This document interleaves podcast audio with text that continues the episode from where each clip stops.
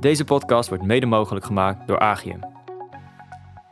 Vandaag gaan we in gesprek met Hendrik Jan Roel, de CFO van Citizen. En met hem praten we over zijn transformatieagenda. Mijn naam is Maaike van Asperen en dit is Today's CFO Changing the Game.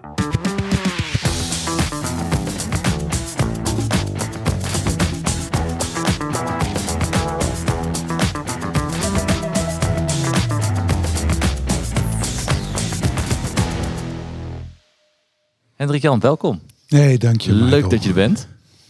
Goedemorgen, maar, eh, Ernst. Goedemorgen, Ja. Hendrik Jan. En we zitten niet alleen met Hendrik Jan Roel, maar ook met Ernst Berghout, een van mijn eh, collega's. Leuk dat je er weer bent, Ernst. Ja, zin, eh, zin aan, eh, aan dit gesprek. Ja. Is een tijdje geleden. Tijdje geleden, ja. Maar eh, ja, nu in een ander format met een podcast. Ja. Dus eh, nou, ik zie uit naar een heel eh, levendig, eh, levendig uurtje. Ja, nou, dat gaat helemaal goed komen. Dat gaat helemaal goed komen. En ik eh, start altijd eventjes met eh, eh, het, het voorstelrondje. En dan wil ik eigenlijk even bij jou beginnen, Hendrik Jan. Kan je even kort vertellen, wie is Hendrik Jan Roel? Waar begin je dan? Hè? Ja, dat weet ik niet. Dat mag jij beslissen. Eh, Hendrik Jan Roel, eh, 56 jaar, bijna 57. Ik woon in Soest. Ik ben getrouwd met Karen. We hebben twee kinderen. Al studerend bijna. In ieder geval de ene, de andere is bijna klaar met de school, middelbare school. Die gaat eh, volgend jaar een tussenjaar doen. nou, werkend leven, volgens mij bijna 35 jaar. Ik ben begonnen bij Arte Anderson. Heb ik 6,5 jaar gewerkt, 22 jaar bij eh, Albert Ahold, Deleuze. In heel veel verschillende functies. De laatste 8,5 jaar als CFO van Albert Heijn. En eh, vorig jaar besloten om naar Citizen M hotels te gaan. Over te stappen. En eh, ontzettend naar mijn zin daar. Ja. ja, daar gaan we zo meteen nog wel verder op, eh, op inzoomen. En eh, Ernst, voor degenen die jou niet kennen, kan je ook nog even iets kort over jezelf vertellen? Natuurlijk. Eh, Ernst Berghout, 55 jaar. eh, sinds drie jaar werkzaam. Dit is mijn vierde jaar bij Agium. Eh, bij Agium vind ik de mooie combinatie van opdrachten doen buiten de deur, maar collega's eh, hebben in een vaste kring. Eh, en daarvoor heb ik tijd afwisselend als zelfstandig adviseur, interim manager en in loondienst gewerkt. En in loondienst vooral bij- in de fast moving consumer goods, eh, in het bier, in de koffie, in de snoep, allemaal van die gezonde dingen. Ja. Ehm, Wel en, lekker. en nu bij Agium eh, werkzaam als eh, interim manager of projectleider voor bijvoorbeeld ERP-projecten. Ja, kijk. En, maar dat kan zijn dat ik dat fout had. Heette jouw vrouw ook niet Karen? Karen, ja. Ja, ook. Oh, er zit één Ja, letterverschil nee, tussen. nee, nee. Mijn vrouw is ook Karen. Karen, Oh. kijk, kijk, Karens. en weet je overigens dat Karen ook een typering in de Amerika is voor een type vrouw? Ja, weet Ja, ik. ja, Ja, maar daar gaan we het niet over hebben. Nee, daar gaan we het niet over hebben. Ik heb ook een tijdje TikTok gehad. Nou, laten we snel van TikTok Ja, maar weer even precies. naar de serieuze Ja. zaken gaan. Je vertelde net al, Hendrik Jan, dat je bent eh, ehm, eh, overstapt naar, naar Citizen M. Is, ehm, wat, wat trok jou aan in die uitdaging om daar naartoe te gaan? Ehm, ik kende Citizen M al als gast. En ik vond het een super cool concept. Ja, want het is een hotelketen, hè, Citizen Het M. is een hotelketen, internationaal. Ehm, Ze zijn bekend om het concept van affordable luxury. Eh, dus eh, ze hebben eigenlijk eh, ja, gekeken wat vindt een gast nou echt belangrijk. En daar, alleen daarin investeren ze. En al het andere eh, hebben ze gewoon weggestript. En waarom was dat nou? Omdat Ratan Chadha in zijn tijd bij Max kreeg allemaal van die klagende designers over de vloer van ja, wij kunnen niet in een eh, heel luxe eh, vijfsterren hotel, maar we willen wel een cool hotel midden in de stad. Dus hoe, hoe krijgen we dat nou voor elkaar? Daar is hij over gaan nadenken. En vervolgens is hij met dat concept Citizen M gekomen. Eh, voor, eigenlijk voor de modern traveler. Eh, ja, en dat sprak mij heel erg aan voordat ik überhaupt gevraagd was om daar CFO te worden. Dus ik, eh, het brand trok me heel erg. Kunst, eh, reizen, design, architectuur. Dat al- komt allemaal samen zeg maar, bij dat bedrijf. Eh, en dat is eigenlijk de reden geweest waarom ik eh, graag ben overgestapt. Ja, En, en als je het dan hebt over ehm, toespitsen op wat de reiziger echt nodig heeft of wil hebben. Eh, wat, wat zijn dan kenmerkende punten die bij Citizen M dan zichtbaar zijn? Daar kan ik eh, heel lang over praten. Dat ga ik De ook korte versie. doen. de korte versie. Eh, het begint bij locatie. Mhm. Dus echt in de coole steden.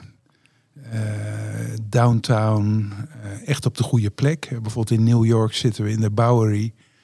Ja, met een rooftop bar die uitkijkt op de skyline van New York. Ja, dan zit je daar voor ongeveer 200 dollar. En heb je een fantastisch uitzicht.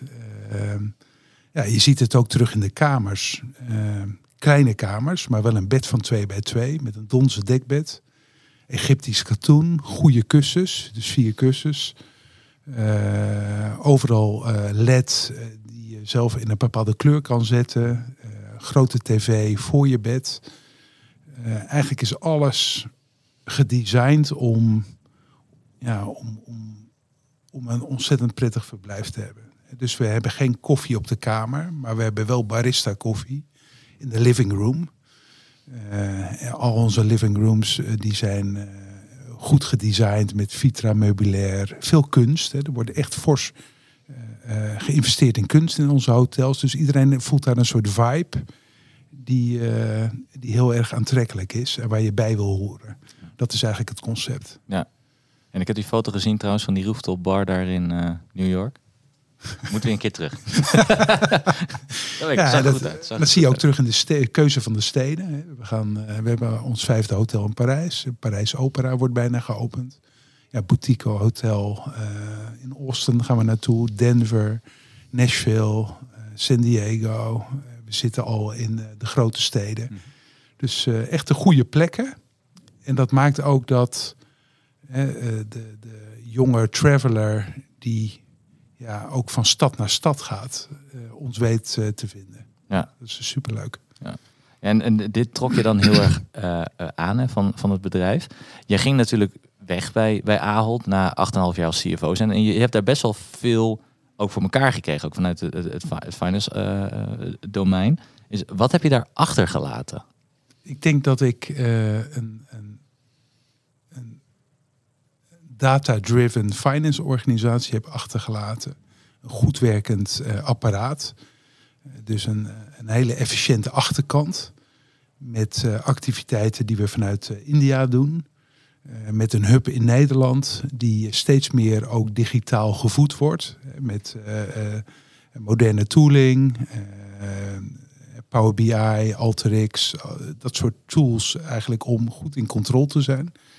Met een business control apparaat wat helemaal eh, ja, vo- volledig zeg maar eh, zich bezighoudt met business beïnvloeding. Ehm, en uiteindelijk eh, ja, gezorgd heeft dat we ook in, in al die kwartalen gewoon goed gedeliverd hebben als het gaat om de topline en de bottomline. Mhm. Ja, Dus gewoon een financiële organisatie die serieus genomen wordt. Ja. Je hebt ook wel eens gesproken over ehm, radical efficiency bij Ahold. Ja, of light out accounting. Dus uiteindelijk was onze droom om, eh, ja, dus, om die stappen in te zetten op digitalisering. Dus radical efficiency gaat er eigenlijk om dat je ehm, zowel de leap steps neemt om efficiënter te worden, als eh, zeg maar day-to-day eh, continuous improvement. En dat is ook steeds digitaler geworden. En dat is een journey die nooit meer eh, voorbij gaat. Nee. Die zijn we opgestart in eh, 2017.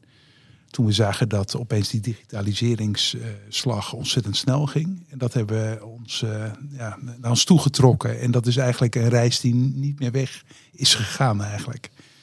En dat heeft gezorgd dat we, ja, dat, dat we gewoon een hele professionele financiële organisatie bij Albert Heijn zijn geworden toen. Ja. En, waar ben je daar het meest trots op als je nou dan even terugkijkt op die periode? Nou, dat we toch in een eigenlijk al in 2014 begonnen zijn met RPA. Eh, en dat eh, er nu eigenlijk eh, 400 RPA's zijn, eh, eigenlijk eh, binnen Europa. Eh, ja, dat, dat is eh, eigenlijk een journey die eh, heel snel en eh, en waarbij we echt wel frontrunner zijn geweest.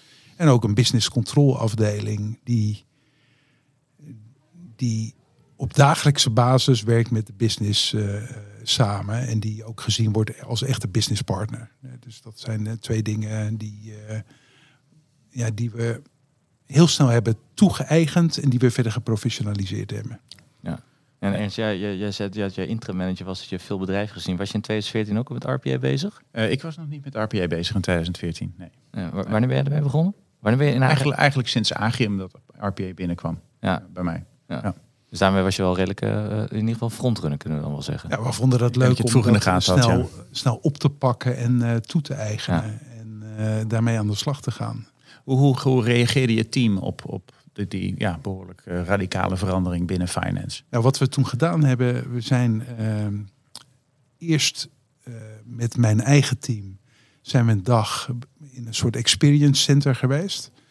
Helemaal voorbereid natuurlijk. Met, ehm, en waarin we door een soort molen werden gehaald van alle nieuwe ontwikkelingen die, die op dat moment zichtbaar waren. Ik weet nog dat ik heel erg getroffen was door, ehm, door een filmpje waarin eh, een variance analysis door een RPA werd uitgevoerd. En dan zie je zo zeg maar tekst verschijnen in, in, in een paar seconden tijd. Met de goede grafieken er, eh, er, erbij. Ik dacht, jeetje, als een computer dit kan. Gewoon textueel, relevant en een eh, variantieanalyse opschrijven. Ja, dat, die wereld moeten we in. Dus we zijn top-down begonnen. Dat heeft heel veel enthousiasme gecreëerd. Vervolgens eh, zijn we eh, in een soort lunchmeeting zijn we aan de slag gegaan met eh, allerlei use cases. En opeens werd dat langzamerhand werd dat een bottom-up proces. Dus eh, wij hoefden alleen maar na verloop van tijd eh, de verschillende initiatieven te kanaliseren. Maar dat kwam helemaal van onder. Dus dat is uiteindelijk een proces geweest wat van boven is begonnen. Wat we vol hebben gehouden en wat van onderen heel veel grip heeft gekregen en enthousiasme heeft gecreëerd. En dat eh, zijn we gewoon gaan doorzetten. Ja. En, en hoe ben je omgegaan met dan die energie die van bottom-up naar boven komt? Dat geeft dus, ik neem aan dat je dan ook vrij veel vrijheid hebt gegeven in hoe mensen het uiteindelijk mochten invullen. Ja, ja in het begin hadden we eh, gewoon wat pijlers eh, in die strategie, waaronder radical efficiency, maar ook eh, een stroom leveraging insights. Eh, we hadden nog eh, eh, We Are Frontrunners, eh, dat was een soort people component. Die hebben we globaal ingevuld, maar er kwamen zoveel goede initiatieven. Ja, die hebben we onder die pijlers geplaatst. Eh, gezorgd dat er genoeg capaciteit eh, op, die, eh, een beetje op, die, op al die activiteiten werd gezet. En gezorgd dat je het een beetje, zeg maar, ja, managed van, van, van onderen. En, heb je vooral dat, dat enthousiasme blijven voeden. Dat en het is ook helemaal door het eigen team uit, uitgewerkt en opgebouwd. Ja, ja. En na verloop van tijd heb je een aantal eh, sleutelfunctionarissen, hè, gewoon eh, controles die heel enthousiast worden van een bepaald werkgebied. Die dat helemaal toe-eigenen en gaan ownen. En een soort trainer, de train, weet je, train de trainer programma gaan eh, uitvoeren. En zo zijn we heel ver gekomen met een aantal eh, tools. Is de grootste uitdaging dan dat je af en toe mensen moet afremmen? Ja, een beetje afremmen. Ja. Ja. Ja, en dat je ook eh, moet zorgen dat je niet overprofessionaliseert. Hè? Dat, dat je een beetje sterft in schoonheid. Dus ook je richt op impact. En eh, op die manier eh zorg dat dat ja, programma beklijft. Wat we ook deden, was eh, iedere maand hadden we een soort stand-up van een uur, een lunchmeeting. Iedereen eh, neemt zijn broodje mee. En dan hebben we korte pitches van mensen die erg enthousiast zijn over een bepaald onderwerp. En even in eh, vijf tot tien minuten met twee slides laten zien wat eh, hun impact is geweest. Ja, dat is eh, fantastisch om te zien. Dat creëert heel veel enthousiasme. En dat, eh, ja, eh, we hebben dus daarmee echt een, een soort finance community gecreëerd waar heel veel energie in zat. Want hoe groot was die community bij, bij Aals? Want het zal niet heel klein zijn geweest. Ja, dat was best groot. Ehm, ik denk zo'n eh 60 ehm, eh, financial controllers. Los van de administratie in India. Ja. En eh 60 business controllers. Dat globaal bij elkaar. Ja. En je had het als een internationaal project. In het begin was dat een beetje een Alberijn project. Maar naarmate ook Europa binnen Aldeleze belangrijker werd... zijn we ook onze kennis en ervaring gaan delen met eh, de overige landen. Ja. Zie je dan, heb je ook de ervaring dat. eh, ik zal het anders vragen. Reageerde, hoe reageerden de verschillende landen op het initiatief? Zie je dan ook nog cultuurverschillen? Ehm, ja, sommige landen zitten wat, wat anders in. eh, die hebben een andere maturity. Wat we altijd ervaren hebben was dat mensen blij zijn als ze gewoon ideeën krijgen aangedragen. eh, uit eh, weet je, van, een- van een grotere organisatie die zij eh, opeens kunnen gebruiken. Dus er was heel veel appetite om uiteindelijk ook die nieuwe ontwikkelingen in andere landen ja, te kunnen kapitaliseren. En daar enthousiasme te creëren. En, en, nou, en wat, wat ik nou wel interessant vind is dan. ehm, eh, je hebt bij, bij eh, eh, Albert Heijn gezeten, je hebt die journey doorgemaakt, je hebt er 8,5 jaar gezeten, je laat een hele volwassen finance afdeling achter. Je komt bij Citizen M en dat is precies net niet wat je hebt achtergelaten. Nee, Het is een maar- andere omgeving. Ja, dat is wel. Hoe was dat? Ehm, eh, kijk, de reden waarom ik naar Citizen M ging, was niet omdat ik daar een dezelfde soort maturity level zou verwachten. Dat zou ook wat saai zijn. Ja. Ehm, uiteindelijk was het de klik met eh, eh, ook de CEO, die eh, heel goed was.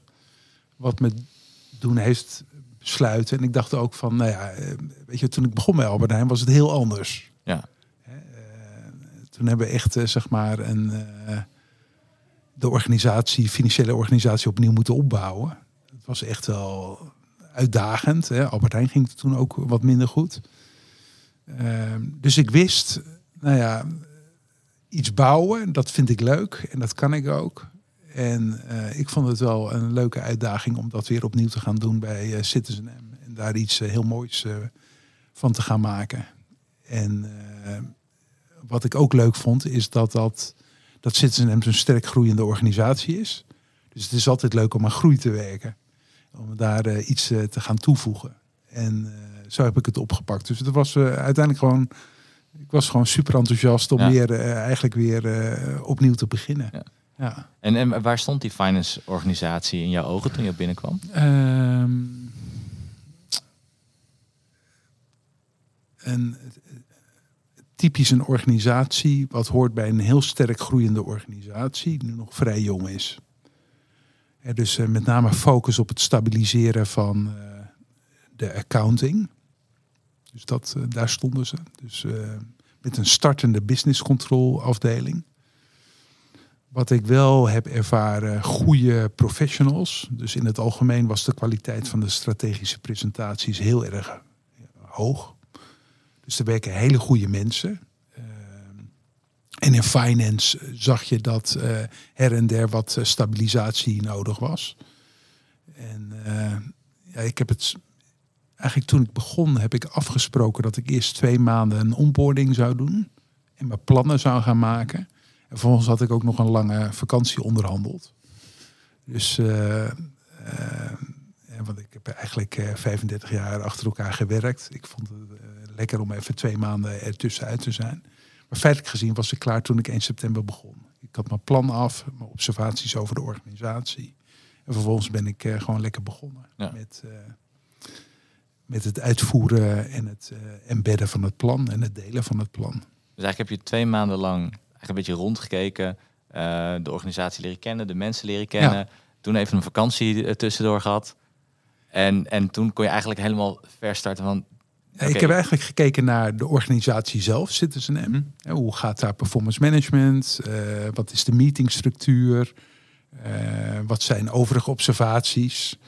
Die heb ik eh, in een plan gezet en gepresenteerd aan de leadership van Citizen M. En hetzelfde heb ik gedaan voor mijn eigen finance organisatie. Gekeken naar maturity level, eh, inschatting gemaakt van eh, de managers. Eh, wie gaat mee naar eh, de, de, ja, de, de volgende organisatie en wat wordt mijn structuur? Nou, en daar heb ik eh, in een plan gezet. Eh, en vervolgens heb ik alle meetings al georganiseerd voor september. Een offsite met mijn eigen team. Een offsite met het Amerikaanse team en de totale Nederlandse organisatie. En ook al zeg maar een soort report-out van de nieuwe strategie. Dus eh, feitelijk gezien was alles in kan en kruiken in de zin van plannen. Ja. Eh, en kon ik eh, gewoon snel van start. En dat hebben we ook zo gedaan. En, en je noemt daarbij, eh, je, had beeld van de mensen die meegingen naar de nieuwe organisatie. Betekent dat ook dat je ook een beeld had van de mensen die niet mee zouden gaan? Ja, dat is wel beperkt gebleven. Maar daar hebben we wel snel duidelijkheid ook in, in, in geschapen. Dat is wel zo netjes eigenlijk. Maar dat Dus, beeld had je ook vrij snel ja, van, ik, van ja. het profiel wat ging passen in de toekomst en het profiel wat daar Ja. helaas niet aan voldeed. Dus, eh, Kun, je daar wat meer over vertellen, hoe je, hoe je zo'n inschatting maakt? Ehm, dat is ook een beetje, dat is echt een beetje de secret sauce na zoveel jaar werkervaring. En ook, eh, ik ben iemand die eh, een goed team ontzettend belangrijk vindt. En ehm, ja, volgens mij wat ik goed kan is verandering brengen en goede teams samenstellen. En dat heb ik, ja, mensen die succesvol zijn in finance, dat zijn ook mensen die snel, ehm, die goed met andere mensen kunnen samenwerken. Eh, dus goed in teams kunnen samenwerken, maar ook dingen tot stand brengen. Mhm. Dus iets uit je handen kunnen laten komen. In plaats van te procesgericht blijven en een beetje overheen blijven hangen. Dus je moet goed weten wat de stip op de horizon is. En vervolgens moet je dat ook ja, kunnen implementeren samen in samenwerking met, met je team of met andere afdelingen. Mhm. En die inschatting, of iemand dat kon, dat, die heb ik gemaakt in die eerste twee maanden. Is, Dus dan, dus dan doe, je, doe je het ook best... in. Ja, precies. Ja, Dan doe, je het, dan doe je dat dus best intuïtief. Ja, bijna intuïtief, Ja. maar wel uiteindelijk. Ja, intuïtief is dan eigenlijk je gebruikt de eh, opgebouwde ervaring, die natuurlijk niet, dat is geen rationeel proces, in het, in het inschatten ja, van, van, van, van de capabilities van eh, de mensen om je heen. En, en hoe viel dat in het team? Ook bij de blijvers, dat je zo snel na je komst al een duidelijk beeld had van wie meeging en wie niet. Ehm, ik denk dat dat goed samenviel. En dat het team ook wat struggelde in de complexe structuur. En ehm, de duidelijkheid die ik heb gegeven, ook in de samenstelling van de soort afdelingen en, het, en de leiders eigenlijk van die teams. Ja, dat viel eigenlijk wel een beetje samen. Hè. Dus het is ook wat mensen vaak al weten. Eh, Als je een financiële strategie hebt met 100 prio's. En al die prio's, die hebben geen, hoe zeg je dat? Die, die hebben geen voortgang. Ja. Ja. Na verloop van tijd geloven mensen niet meer in het plan. Nou, dat soort ja, trivialiteit heb ik er wel een beetje afgehaald. Dus je hebt eigenlijk de, de, de vinger op de zere plek snel kunnen leggen. Ja, ja. Waarbij ik denk, als je 100 prio's hebt, dan ben je niet goed in prioriteiten zetten. Ja, want eh, je krijgt ook een beetje een cynisch team. Hè? Want Ja, dan ja. wordt er iets gepresenteerd. Komt er weer wat. En dan komt er weer wat. En dan eh, komt Pietje Puk weer iets vertellen over. Ja, maar daar geloven we zelf ook niet in. Hè? Dus eh, uiteindelijk, eh, voor mij was voor de administratie bijvoorbeeld maar één prio. En dat is eh, eh, sneller afsluiten. En zo'n een afsluitdag van 18. Voor de maandelijkse afsluiting. Ja, dat is Ja, dan ben je bij alleen maar aan het afsluiten. Ja, dan ben je bijna aan het afsluiten. en dan kom je ook niet toe aan continuous improvement. Nee. Hè, dus, de, dus, dus eh, feitelijk gezien heb ik gewoon eh, een strategie met één eh, prio, namelijk na vijf dagen. Ehm, en dat betekent al dat er heel veel subprojecten nodig zijn om daar überhaupt te komen. Hè, dus mensen moeten helemaal de diepte in om na te gaan wat nou de knelpunten zijn eh, in, in het eh, afsluitproces. En op het moment dat je voortgang ziet langzaam in, in het sneller kunnen afsluiten, dan krijgen mensen ook weer een beetje geloof in de verandering. En dan zien mensen ook dat ze meer tijd krijgen om überhaupt eh, zaken te, te verbeteren. Eh, en ontstaat er een positieve vibe. Dat proberen we te, Ja. probeer ik te bewerkstelligen. Ja, want dat, dat vind ik wel een, eh, eh, ook even een, een mooi, een mooi bruggetje naar. ehm, je hebt dan administratie, was een van de speerpunten om af te pakken. Toen je het plan lanceerde, wat, wat was je plan? Wat, wat wilde je gaan doen? Ehm, uiteindelijk wilde ik een finance afdeling die meer gefocust is op business beïnvloeding. Dus gewoon een professionele business control afdeling. Je had een aantal business controllers, maar die hielden zich meer bezig met FP&A. Dus feitelijk gezien heb ik gewoon een afdeling gemaakt met een goede onderkant. Dat is de administratie. Daar ligt ook een prioriteit in het, eh, in het sneller komen tot relevante informatie. Vervolgens hebben we een, eh, een wat grotere business control afdeling. Daar heb ik capaciteit aan toegevoegd. Heb ik ook zeg maar Amerika en eh, de US samengevoegd. Maar ook eigenlijk de operations kant en de ontwikkelingskant van het bedrijf. Dat waren gescheiden werelden. Maar feitelijk gezien, ja, of je nou business controller bent in het ontwikkelen van een project of business controller van een hotel. Feitelijk gezien heb je ook zelfde soort activiteiten die je voert en kunnen mensen van elkaar leren. Dus die afdeling heb ik aan elkaar geschoven. Uh, en ik heb een FP&A afdeling uh, ben ik gestart, business planning en performance, die de hele strategische planningscyclus doet en ook het performance management organiseert van het hele bedrijf. Dus de monthly business reviews en tactical tables. Ja. Ja, even voor, voor de duidelijkheid, want je zei het net even, maar um, je hebt dus de hotelbusiness. Maar aan de andere kant, de, jullie hebben de hotels ook in eigen beheer. Ja. Wat je project uh, is eigenlijk deels ook. ook ja, dus feitelijk gezien is het, heeft het een hele grote vastgoedpoot van alle hotels die we ontwikkelen. Die ontwikkelen we zelf en staan bij ons op de balans. Ja. Dat is wat anders dan een Marriott of de meeste ketens die asset light zijn.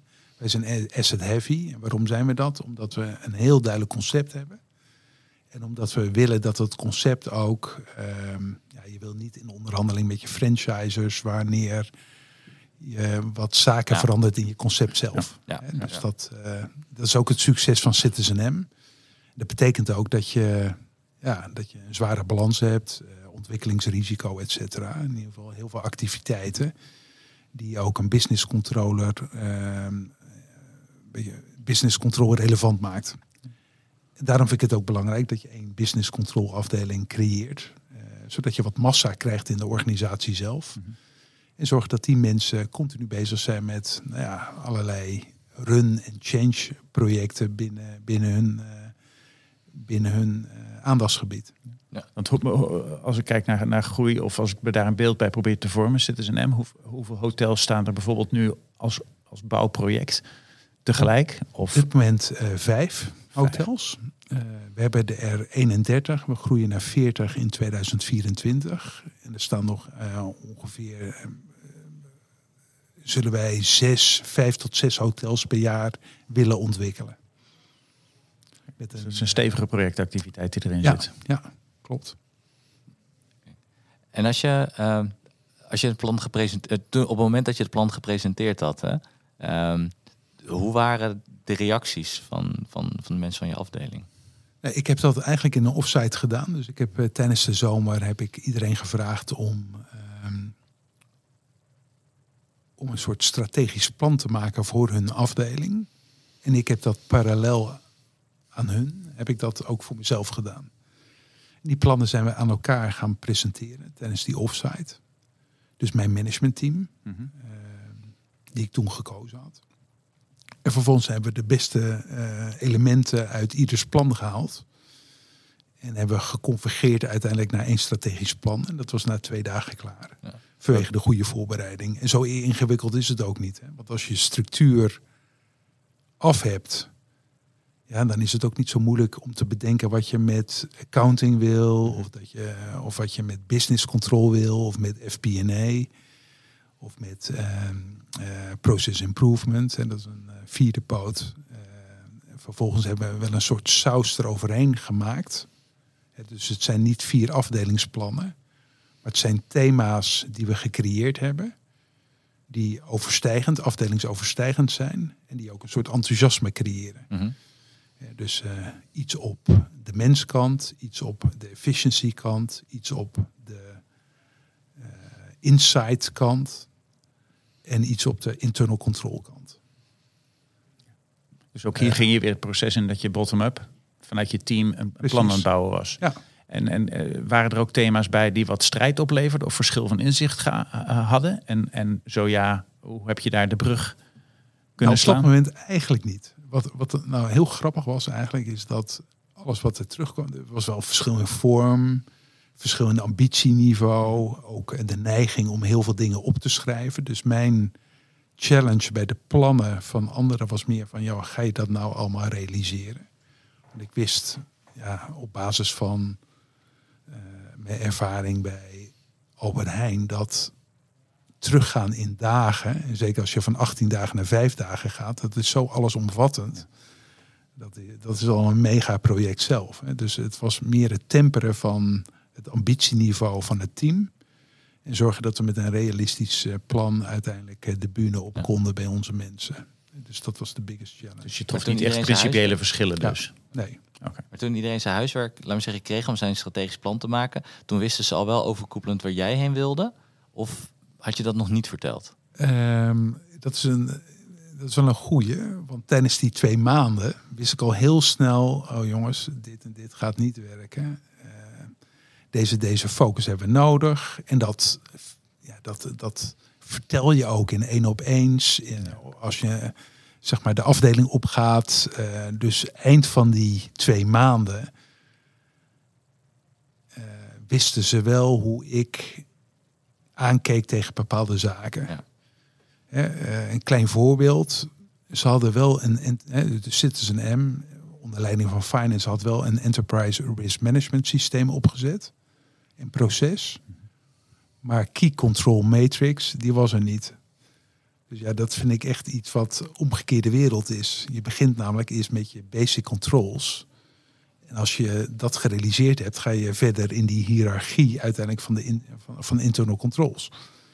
Dat ga je niet andersom doen. Dat is een beetje een vlag op een modderschuit eigenlijk. Ja, dus uh, dat heb ik omgedraaid. Ja, dat soort dingen. Dat, ik zorgde wel dat dat. Uh, ja, dat zijn ook hele aansprekende beelden. Dat snapt iedereen. Dat snapt iedereen. En uh, als je dat dan vertelt, dan, zeg, ja, dan krijg je ook herkenning. Hetzelfde met die 18 dagen. Dat is een enorme struggle voor ze. Dus op het moment dat er iemand zegt, jongens, we gaan uh, af van uh, al die 20 prio's bij jullie.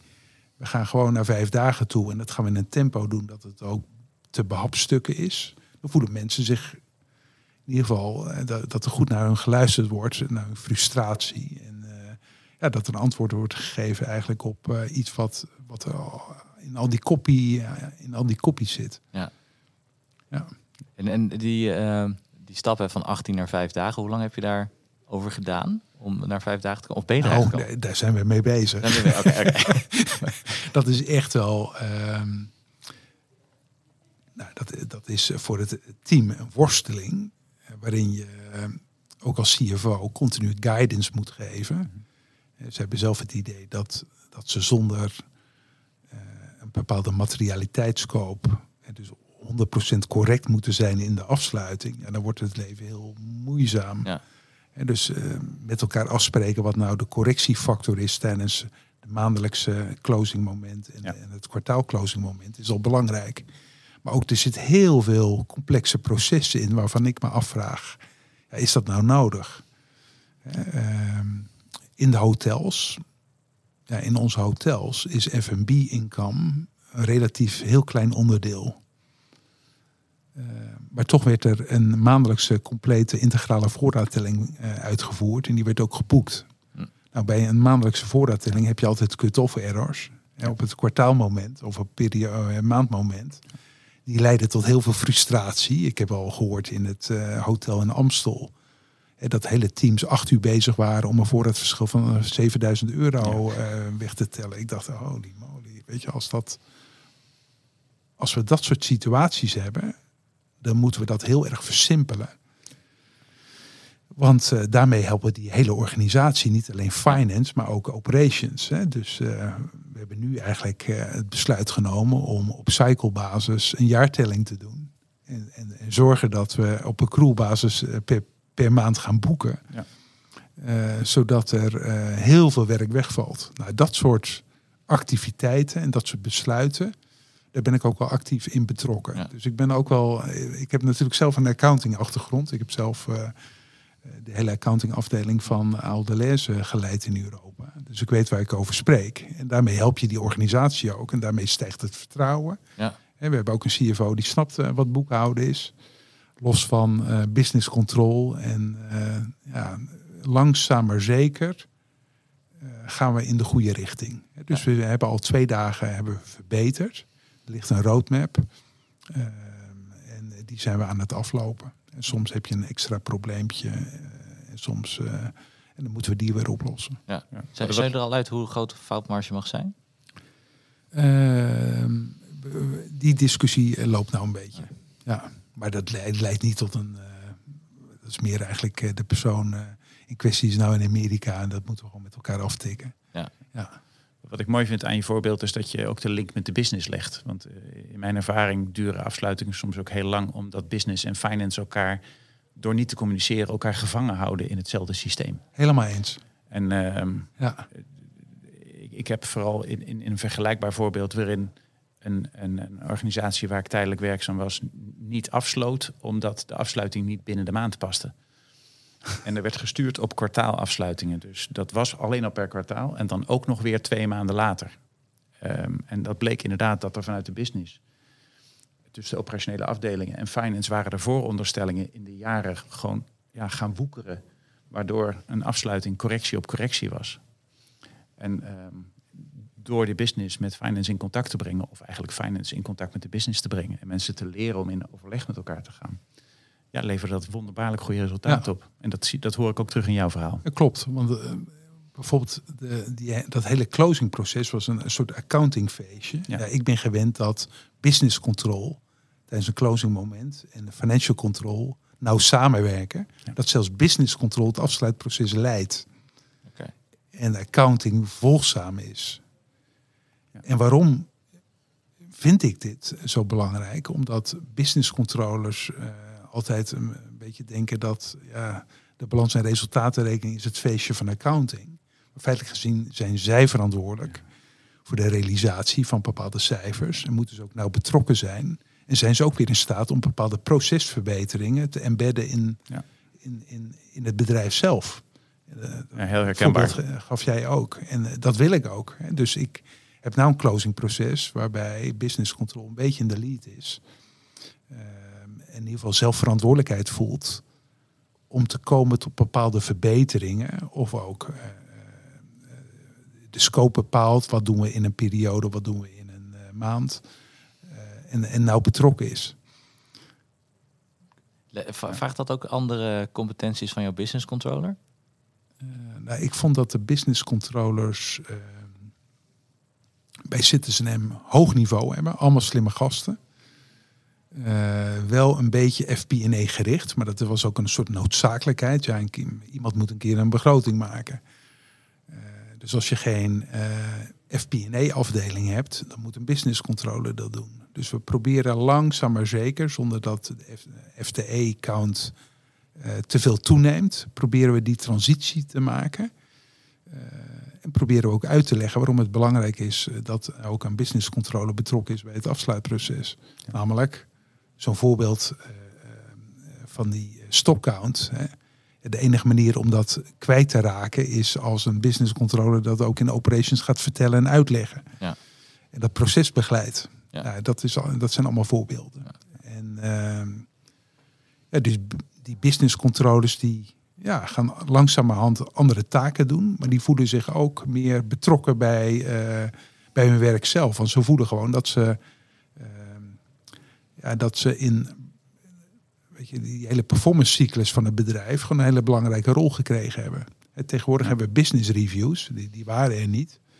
Er was een soort centrale meeting in het bedrijf waar iedereen met elkaar sprak. Maar ja, dan kan je niet iemand aanspreken.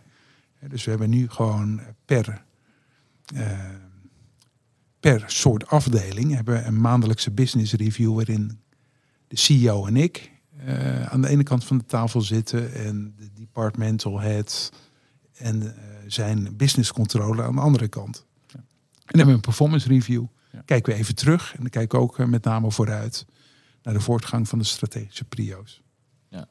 En je hebt ook best wel wat veranderingen zo doorgevoerd in zo'n organisatie. Vinden ze je altijd wel leuk en aardig nog? Of denken ze altijd, oh, heb je hem weer? Nou, dat. Eh, dat is wel een goede vraag. Citizen M is een eh, organisatie waarin mensen lang werken. Mensen gaan niet zo snel weg. Waarin eh, mensen ook wel. ehm, er hangt een ontzettend goede sfeer. Het is heel internationaal. Het is altijd gericht geweest op groei. En iets minder op kostenbeheersing. Nou, ik ben gevraagd als ervaren CFO, die ook met name in zo'n retailomgeving natuurlijk grote mate van ervaring heeft in kostenbeheersing. Ja. Eh, Ik ben juist gevraagd eigenlijk om dat iets meer te promoten. Maar dat moet je wel balance doen. Ja. Dus ik moet eerlijk zeggen dat ik iets meer ehm, eh, top-down ben. Dat is echt typisch Albert Heijn. Eh, dat is gewoon een machine. En, ik leer bij Citizen M juist de kracht van dingen samen doen. En soms tempo te vertragen, zodat je de kracht van het leadership gebruikt om uiteindelijk veranderingen toch snel te kunnen realiseren. Dus eh, dat vind ik eigenlijk wel het mooie. Dat je zelf ook weer heel veel dingen leert. Ehm, eh, nieuwe vaardigheden die je ook helpen om eh, beter te performen. vind ik super cool. Ja. Ja. En, en je zit nu in een stadium van groei. Maar met, met je AALT achtergrond ehm, heb je ook al zicht op dat er ook wel weer een fase gaat komen waarin, waarin er kritisch Ja. gekeken moet worden naar kosten. Want in mijn ervaring doen een heleboel bedrijven dat net een stapje te laat. Hè. Ja. Dan, dan, dan, dan loopt het eigenlijk al af. En dan komen de initiatieven pas om te kijken waar zitten de kosten eigenlijk. Klopt. En ik denk dat de kracht erin zit om je ook in een gezonde en een goede situatie al met die blik te kijken naar van zijn we nog wel scherp op de kosten. Ik vond een mooi voorbeeld recent ho- hoorde ik dat McKinsey bijvoorbeeld aan het reorganiseren gaat, omdat ze eigenlijk practice what you preach moeten gaan doen en zelf te veel uitgedijd zijn en nu dus weer een enorm inhaalslag moeten maken. En hoe mooi zou het zijn als je dat net voor bent door, door steeds kritisch te kijken naar hoe balanceren we groei en efficiëntie. Ja, wat ik merk is dat het, het meenemen van de organisatie daarin een heel belangrijke functie is van een CFO. Dus bij het maken van of het vertellen van de nieuwe strategie en het meenemen van het leadership daarin, heb ik heel veel tijd besteed aan ook en mogelijke bedreigingen in 2023 op de performance van de organisatie. Dus echt goed uitleggen wat er aan de hand is, wat onze uitdaging is, wat, wat mijn zorg is. Ehm, en mensen daarin meenemen, zodat ze begrijpen. ehm, niet alleen de richting van de organisatie, maar ook zeg maar, kansen en bedreigingen. Wat mij fasci- fascineert in je verhaal is dat op de een of andere manier lukt het je om in de laag die, jou, die je aanstuurt ook dat, zelf dat initiatief te creëren. Dat mensen niet alleen naar jouw verhaal luisteren en dan gaan uitvoeren, maar jouw verhaal eigenlijk lijken te gebruiken als een startpunt voor hun eigen denken. En dan zelf verder door te denken. Ik zeg altijd, een CFO eh, is een soort cheerleader. Nou ja, de- mijn vraag was, ja, hoe, hoe, Zo voelt dat hoe breng je die dynamiek? Hè? Nou, is, is dat iets wat je van tevoren in de mensen inschat dat ze het kunnen? Of eh, eh, kun je dat kweken? Hoe, hoe kijk jij daar tegenaan? Door heel dicht op mensen te zitten en met name het positieve te benoemen. Eh, Dus ik, ik ben niet een CFO die heel erg op afstand zit. We hebben ook besloten, veel mensen werken thuis natuurlijk, maar in ieder geval de dinsdag zijn de meeste mensen op kantoor. Dan zit ook het MT midden in de, eigenlijk eh, de, de, ruimte waar accounting zit. Daar zit het managementteam. Nu zie je ook dat business controllers die op een andere plek zaten, ook op dinsdag eigenlijk op dezelfde vloer aanwezig zijn. En ja, ik ben wel, eh, ik word ook heel enthousiast van bepaalde veranderingen die ik zie. En dan geef ik mensen complimenten voor. Ehm, en eh, ik heb al een soort open en eerlijke blik. Dus ik. ehm, en, en mensen voelen zich eh, prettig daarbij, omdat ze zien dat ik oog heb voor alle kleine en grote verbeteringen. Maar, Dus, dus, dus ik vind het ook leuk om dat excitement te creëren. ja, ik wou wel zeggen, dus, als- dus als jij zegt een CFO is een soort cheerleader, dan bedoel je eigenlijk mee, de CFO is degene die de mensen, ik ben degene die de mensen enthousiast maakt, die ze meeneemt, die ze, die ze pumped up krijgt om, om verandering te, om te verbeteren. Ben je is- continu mee bezig. Eigenlijk is dat het belangrijkste. Dat had ik me ook niet zo gerealiseerd. Je denkt dat je een soort inhoudelijk programma hebt. Hè? Maar het maken van die strategie, eerlijk, in twee dagen had ik al die slides klaar. ik wist gewoon wat er Ja. een beetje moest gebeuren. Je weet hoe je een lekkere slide bouwt. Dat is trouwens wel nieuw, want ik moet tegenwoordig weer zelf eh, slides bouwen. En bij Alberijn gebeurde dat. Maar ehm, ehm, als, mens, als je de inspirerende verantwoordelijkheid die je hebt als CFO, dat is ontzettend belangrijk. Dus die stip op de horizon moet duidelijk zijn. En daarnaast moet je een beetje ja, de boel oppompen. Ja. Ja. Dus enthousiasme creëren. Nou, hoe doen we dat bijvoorbeeld? We hebben ook weer eh, een soort tea break meeting eh, georganiseerd. Een soort stand-up met het hele team. Ook met het Amerikaanse team. Want die eh, worden dan wakker. Dat is dan negen uur in de ochtend Ja. in New York. En dan sta ik voor mijn scherm. Dus we hebben het zo gedaan dat, dat, ze, dat ze mij goed zien. Maar dat er tegelijkertijd een soort informele sfeer wordt gecreëerd. Waarin we weer pitches gaan doen. Ja. En we hebben nou bijvoorbeeld de afgelopen keer voor het eerst de failure of the month. Dus het celebraten van iets wat, we, wat niet zo goed ging. Eh, daar veel aandacht aan geven. En ook onze learnings eh, duidelijk vertellen. En een sfeer creëren van positiviteit. Dus mensen willen gewoon in een positieve Ja. werksfeer werken. Dat vinden mensen leuk. Ja, Niet ja. in een soort boring eh, organisatie waar veranderingen eigenlijk nauwelijks eh, noodzakelijk zijn. Ja, Ja, waarbij ik- failure of the month is dus niet van, eh voel je hebt het stout gedaan, maar hey, we hebben dit gedaan, het heeft niet gewerkt, hier en hierdoor, laten we er allemaal van leren. Echt gewoon als leermoment Ja. opgepakt. Ja. En me- en mensen die eh, niemand werkt om eh, bewust een fout te maken Nee, of zo. nee. Weet je, dus eh, zaken die niet goed gaan, die hebben vaak een hele complexe, ja, eh, soms triviale eh, achtergrond. En dan is het interessant om te vertellen hoe we daarmee zijn omgegaan en hoe we hebben samengewerkt om het op te lossen. Ja. Als mensen dat gevoel hebben, dan, ja, dan, dan verlaag je de drempel om te zeggen waar het op staat. Ja. Ja, dus het- ja, eigenlijk hoor ik heel veel managen op intentie en op energie. Ja. Ja, mooi. Ja, die inhoud is eigenlijk uiteindelijk secundair. ook niet zo ingewikkeld. Hè? Wat wel is, is dat het aannemen van goede mensen, dat dat wel een hele belangrijk aspect is. Dus eh, zowel het culturele element, hè, gewoon eh, hoe, je, hoe je samenwerkt, als eh, de skillset. Ja. En beoordeel jij daar ook mee in de laag van je direct reports die mensen aannemen? Ja. Dus je, je houdt heel dicht contact met het volk wat binnenkomt. Ja. En, en cultuur is ook iets wat, je, eh, wat je- wat je net aangaf. Mensen moeten passen binnen de cultuur. Eh nou was wel grappig dat William Bontes in de vorige eh, podcast... die vertelde dat ehm, eigenlijk als je bij een ander bedrijf gaat werken... je hebt natuurlijk cultuur die je zelf meeneemt... maar je kan nooit de organisatie aanpassen aan jouw cultuur. Het moet altijd een, weet je, je moet altijd wat inleveren. Eh, zie, zie jij dat ook zo binnen, binnen Citizen? Zijn er ook dingen die misschien niet helemaal passen bij de cultuur die jij gewend was... en wat je anders wil zou hebben, maar je laat het zo... omdat je niet de hele organisatie kan veranderen? Ja, ja zonder meer. Ik denk dat een hele directieve stijl. ehm, dat dat niet zo werkt bij Citizen M. En dat, dat is ook gegrond in het idee dat onze ambassadors in de hotels de vrijheid moeten hebben om op een hele ontspannen manier te interacteren met onze gasten. Dat is echt de kracht van Citizen M. Ja. Dus dat, dat, eh, die spark die onze ambassadors hebben, dat grappige, dat non-scripted eh, manier van eh, gasten aanspreken, dat is compleet anders dan je ziet in de traditionele hotels. En dat heeft ook zijn weerslag op het hoofdkantoor. Dus eh, een hele directieve stijl dat ik bepaal, jongens, we gaan eh, deze, deze kosten naar beneden brengen. Ja, dat mensen halen, hun schouders op.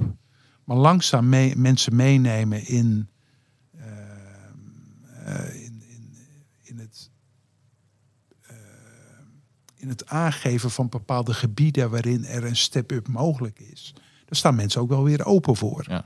Dus je moet dat heel balanced doen. Ja. En de grap is eh, eh, dat ik er ook binnen Albert Heijn wel geleerd heb om jezelf nooit als uitgangspunt te nemen. Uiteindelijk, die organisatie is altijd veel belangrijker dan de persoon zelf. Dus ik, maak me, ik heb me nooit enige illusie gemaakt eigenlijk over mijn eigen status en mijn eigen belangrijkheid. Want die is namelijk nul. Ja. Eh, je moet zorgen dat je met een goede intentie probeert iets toe te voegen aan de organisatie. Op zo'n manier dat het te behapstukken is voor de orga- organisatie zelf. Ja. Dat probeer ik ook binnen Citizen. Ja. Ja, dat, dat is trouwens, die vraag die ligt al de hele tijd op het puntje van mijn tong, maar vergeet hem steeds te, te, te, te stellen. Is, ehm, je hebt het een aantal keer over kostenbesparingen. dat is natuurlijk altijd, mensen vinden dat altijd eng kosten besparen en dat, dat is altijd het negatieve aspect. Je hebt toen bij Ahold eh, besparen voor de klant, eh, was, heette die geloof ik dat programma. Is dat nou ook een programma wat je bij Citizen M aan het, Oh, aan het zonder uitrollen meer. zonder meer. Kijk, eh, kostenbesparen vinden mensen niet leuk. Het gaat ook niet om simpele kosten besparen.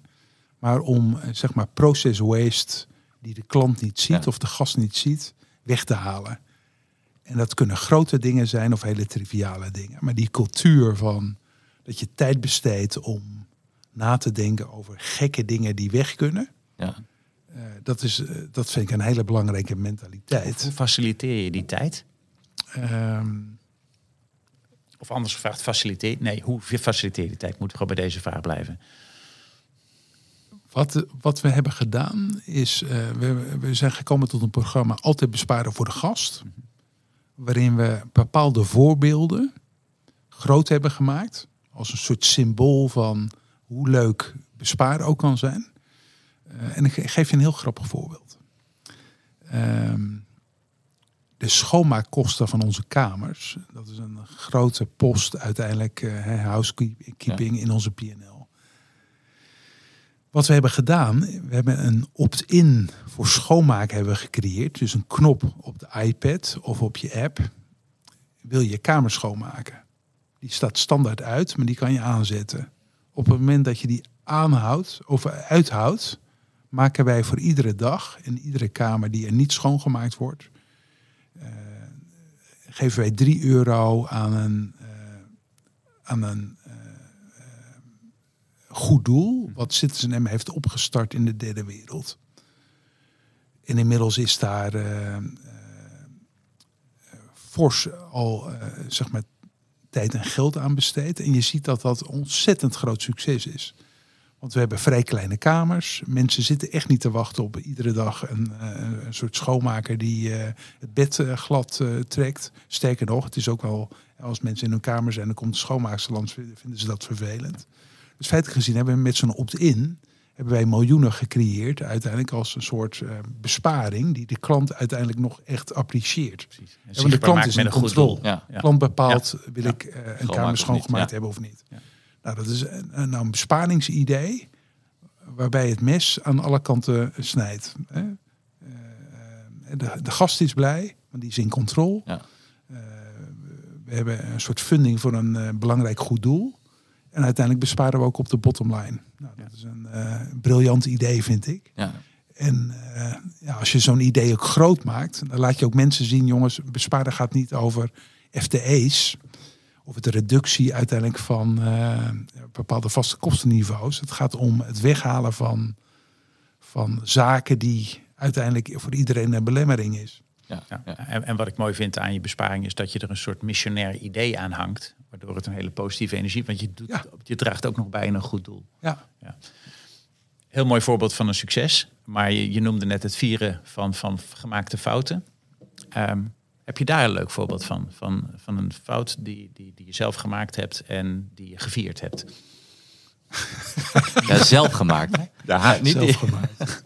Ehm, nou, dat vind ik nou, eh, die zou ik graag, graag vertellen. Want het is eh, eh, prettig als je jezelf ook niet al te serieus neemt. Ehm, ik kan even niet heel snel een goed voorbeeld vinden. Maar ik ben wel iemand die het ook belangrijk vindt om open en transparant te zijn over fouten die er gemaakt worden. Dus eh, vaak vinden er, ja, ook bij mij, vinden er wel eens misverstanden plaats. Dat op tafel leggen en zeggen, joh, sorry, dit, is, eh, dit heb ik gewoon niet goed gedaan, ook naar mijn team. Eh, dat is heel belangrijk, want dat, eh, daarmee stijgt het vertrouwen. Mensen weten toch wel hoe het zit. Dus daar open en transparant over zijn, dat helpt om een goed fundament in die cultuur te leggen. Waarbij mensen zich altijd vrij voelen om zaken te kunnen zeggen. Ehm, ik heb bijvoorbeeld de neiging, nou weet ik al wat. Ik, ik heb wel de neiging om zo nu en dan te spelen met mijn telefoon tijdens een meeting. En dat geeft de indruk dat je niet geïnteresseerd bent. Ja. Ehm, en dat ehm, aangeven als echt een punt van eh, verbetering en daar jezelf op corrigeren. Ja, dat heeft wel een bepaalde positieve side effecten. Dat mensen zien, oh ja, gelukkig hij ziet het zelf ook. En hij is ook niet te trots om dat, eh, om dat te admitten. Ja, je bent er aanspreekbaar op. Ja, Ja. Dus iemand ook. zei tegen jou van, eh, zit je nou weer op die telefoon? Ja, eigenlijk Ja. tijdens een meeting van, joh, even telefoon weer. Ja. Dat is ook goed. Je Ja. bent part of eh, het, team. Je staat er niet helemaal boven. Nee. Nee. Hey, Ik wil eigenlijk even een paar stellingen tegen je aan gaan leggen met eens of oneens. Ik moet zeggen, gedurende het gesprek denk ik dat ik een paar het antwoord eigenlijk al weet. Maar we gaan het, eh, we gaan het wel even zien. We gaan het wel even zien. Ehm, de, de eerste is, eh, ik ben goed op de hoogte van de technologische ontwikkelingen, zowel maatschappelijk als vaktechnisch. Ja. En je, je had TikTok zelfs, dus ja, die kon ik al... eh, Nee, ik ben wel. ehm, ik hou me goed op de hoogte van nieuwe ontwikkelingen. Ja. Dat is ook belangrijk. Ja, eigenlijk let op RPA waar je in 2014 al mee bezig was. Ja. Eh, ik vertrouw niet op mijn vak inhoudelijke kennis om het verschil te maken. Ehm, nee, de belangrijkste rol is dat je, dat je inspireert, maar het moet, moet wel gebed zijn in ehm, ook vakkennis. Mhm. Mensen die alleen maar over processen praten, daar, wordt ook doorheen geprikt. Ja. Dus, dus het feit dat ik een gedegen administratieve achtergrond heb, maakt ook dat mensen mij vertrouwen in de zaken die ik aangeef. Ik weet gewoon waar ik over praat. Ja, maar dan is dat meer een hygiënefactor in Ja, plaats van ja. dat je daar een onderscheid mee Ja. maakt. Ja. Want je hebt ook ooit in een interview gezegd, eh, emoties zijn cruciaal. Empathie is waarmee je jezelf onderscheidt. Zonder meer. Dus dat, Ja. ja. ja, ik, ik kom al raar. Dan wil ik niet zeggen dat ik de meest empathische ben. maar ehm, je inspirerende rol hè, als CFO, dat is ontegenzeggelijk een van de belangrijkste eh, succesfactoren eh, als CFO, denk Ja. ik. Ja. Dan een, eh, een leuke. Hij kwam eens al eh, ter sprake. Als de groei tegenvalt, gaan we snijden in de kosten. Nee, niet noodzakelijk. Kijk, Citizen M heeft een hele. eh, als je kijkt naar de kostenstructuur van Citizen M, dan is dat heel lean en mean. Dus er kunnen nauwelijks kosten uit, is mijn punt. Dus revenue enhancement bij een, eh, bij een organisatie als Citizen is veel belangrijker. Ja. Dus soms moet je juist iets extra investeren om sales naar je toe te trekken, dan gelijk op de kosten te zitten. Ja. Ehm, hier hebben we v- het, het, het van tevoren al heel kort even over. Eh, financials zijn over het algemeen slecht in boardroom communicatie. Eens of oneens? Ehm, ja, oneens eigenlijk. Omdat ik heb die ervaring gewoon niet. Nee. Communicatie is zo essentieel. Dus weten wat je gaat vertellen. En je storyline eh, sharp maken. En duidelijk is zo essentieel. Ja. Wat je wel soms hebt, is hoe ver eh, je. ehm, als mensen heel weinig tijd hebben. En soms moet je gewoon een compromis sluiten. Eh, je kan niet. Alles wat ik in mijn kop heb. in een boordpresentatie. dat kan niet altijd gerealiseerd worden. Omdat. Ja, als je met een halve paardenkop eh, zo'n presentatie eh, in, in een paar dagen in elkaar moet. soms moet je gewoon een compromis sluiten. Ja. En eh, dan doe ik het zeg maar in de storyline zelf. En niet zozeer in slides. Ja, als, als jij zegt dat je het bijna niet of niet bent tegengekomen, heb ik helaas toch wel andere ervaringen. Dat, eh, dat ook in boardroom, ook vanuit finance, heel veel vanuit PNL en balans wordt verteld. En eh, toch al een paar keer de, de ontdekking gedaan dat het gehoor niet toegaf dat ze eigenlijk niet helemaal precies snapten wat er verteld werd. Dus, dus eh, de vertaling van de PNL-cijfers of de winst- en verliescijfers in, maar waar zit dat dan in de business? Wat, Ja. wat, aan welk wieltje moet je draaien om dat getal te verbeteren? Dat, dat is mij wel opgevallen in, in, in wat boardroom-omgevingen waar dan finance het woord had. En dat was al een strak verhaal, was niks op aan te merken qua cijferwerk. Maar of het daarmee ook landde, daar had ik wel eens mijn twijfels over. En als ik dan eens navroeg bij de andere disciplines van... en waar zit nou jouw stuk van, van het werk, wat we gaan verbeteren... kwam daar lang niet altijd een scherp antwoord op. Nee. En dat hoor ik in jouw verhaal wat meer, dat jij het koppelt aan... oké, en dat betekent dus voor hem of voor haar dat die aan de slag moet met... of Ja. dat daar het gesprek dan over Ja. gaat. Ja. Ik ga even nog even door de laatste stelling heen. De finance functie wordt te breed.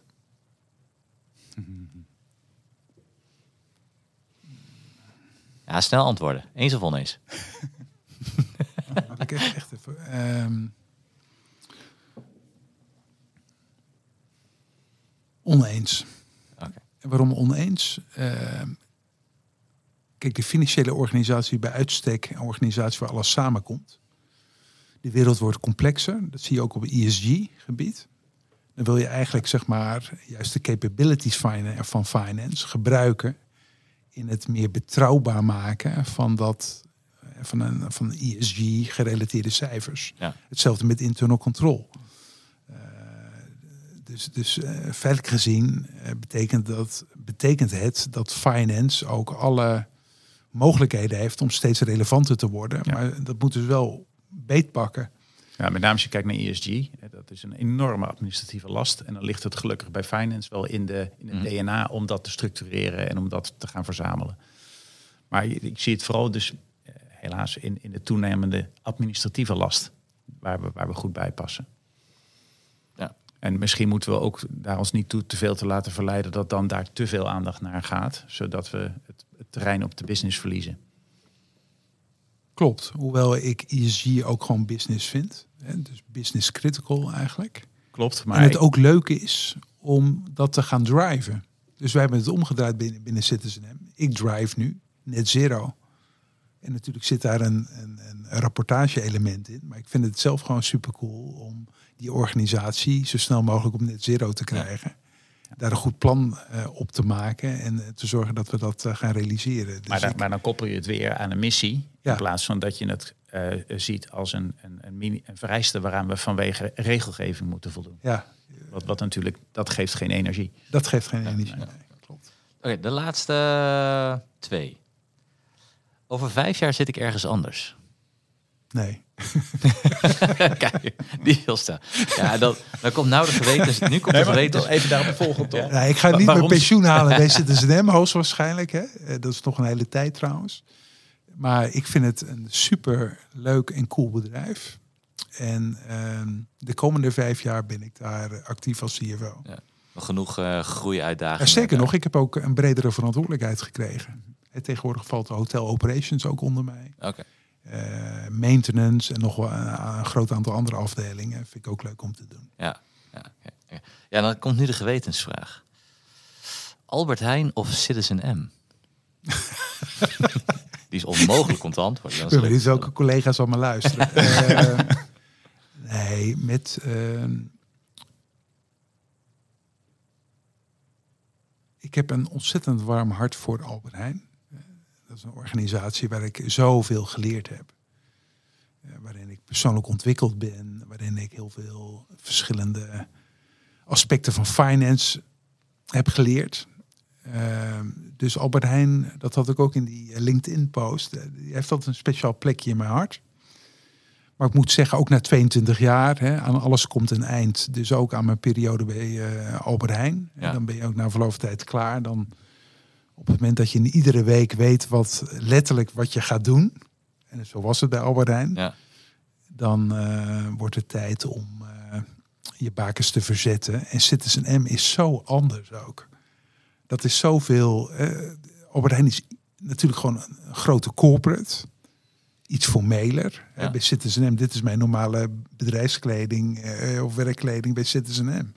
Dus het is heel internationaal, heel informeel, eh, sterk gericht op de groei. Ehm, een soort open cultuur, wat me heel erg aanspreekt. Ehm, en ook openheid naar mensen die, eh, zoals haar, eh, mensen die zeg maar weer nieuw in dat bedrijf komen. Ja. En dat maakt het superleuk. Ik werk met heel veel jonge mensen. Ja, dat houdt jezelf ook weer een beetje jong. Ja. Ik ben nou bijna 57, maar ik voel me energized. Ontzettend energized. eh, uiteindelijk eh, door het contact met eh, zo'n jonge Ja. club. Ja, dat, ik kan me dat wel goed voorstellen. ja. Het is ook trouwens een fantastisch pand waar jullie zitten. Ja, super. ik vergeet elke keer. De oude zilverfabriek in ja, Leiden. Ja, het is, in- Ja. ja, het is, het is Ja. een fantastisch pand daar wat dat betreft. Nou, dat waren de stellingen. Eh, en eh, daarmee zijn we ook aan het einde gekomen van, eh, van ons gesprek. Ik, ik, vond het, eh, ik vond het leuk, interessant. Leuke uitspraak ook over CFO's en cheerleaders. Gaan we zeker, eh, gaat zeker terugkomen. Volgende keer neem ik pompons mee als ik je zie. Dat komt helemaal goed. Die hoef je niet mee te nemen, die zijn er al. Oh ja, dat is waar. Nee, eh, superleuk gesprek. Ja. Ja. Ik vind het altijd, Erntje ook, dankjewel voor jouw, eh, eh, bijdrage. Van genoten. Leuk, En, inspirerend verhaal. Dankjewel. Ja, en dan zou ik, wil ik jullie eh, verder allebei een hele fijne dag wensen. Dankjewel. Voor jou. Dank je voor het Dankjewel. hosten. Dankjewel. Leuk. Vond je dit nou een leuk gesprek en wil je meer verhalen horen van CFO's? Volg ons dan op ons Agium kanaal.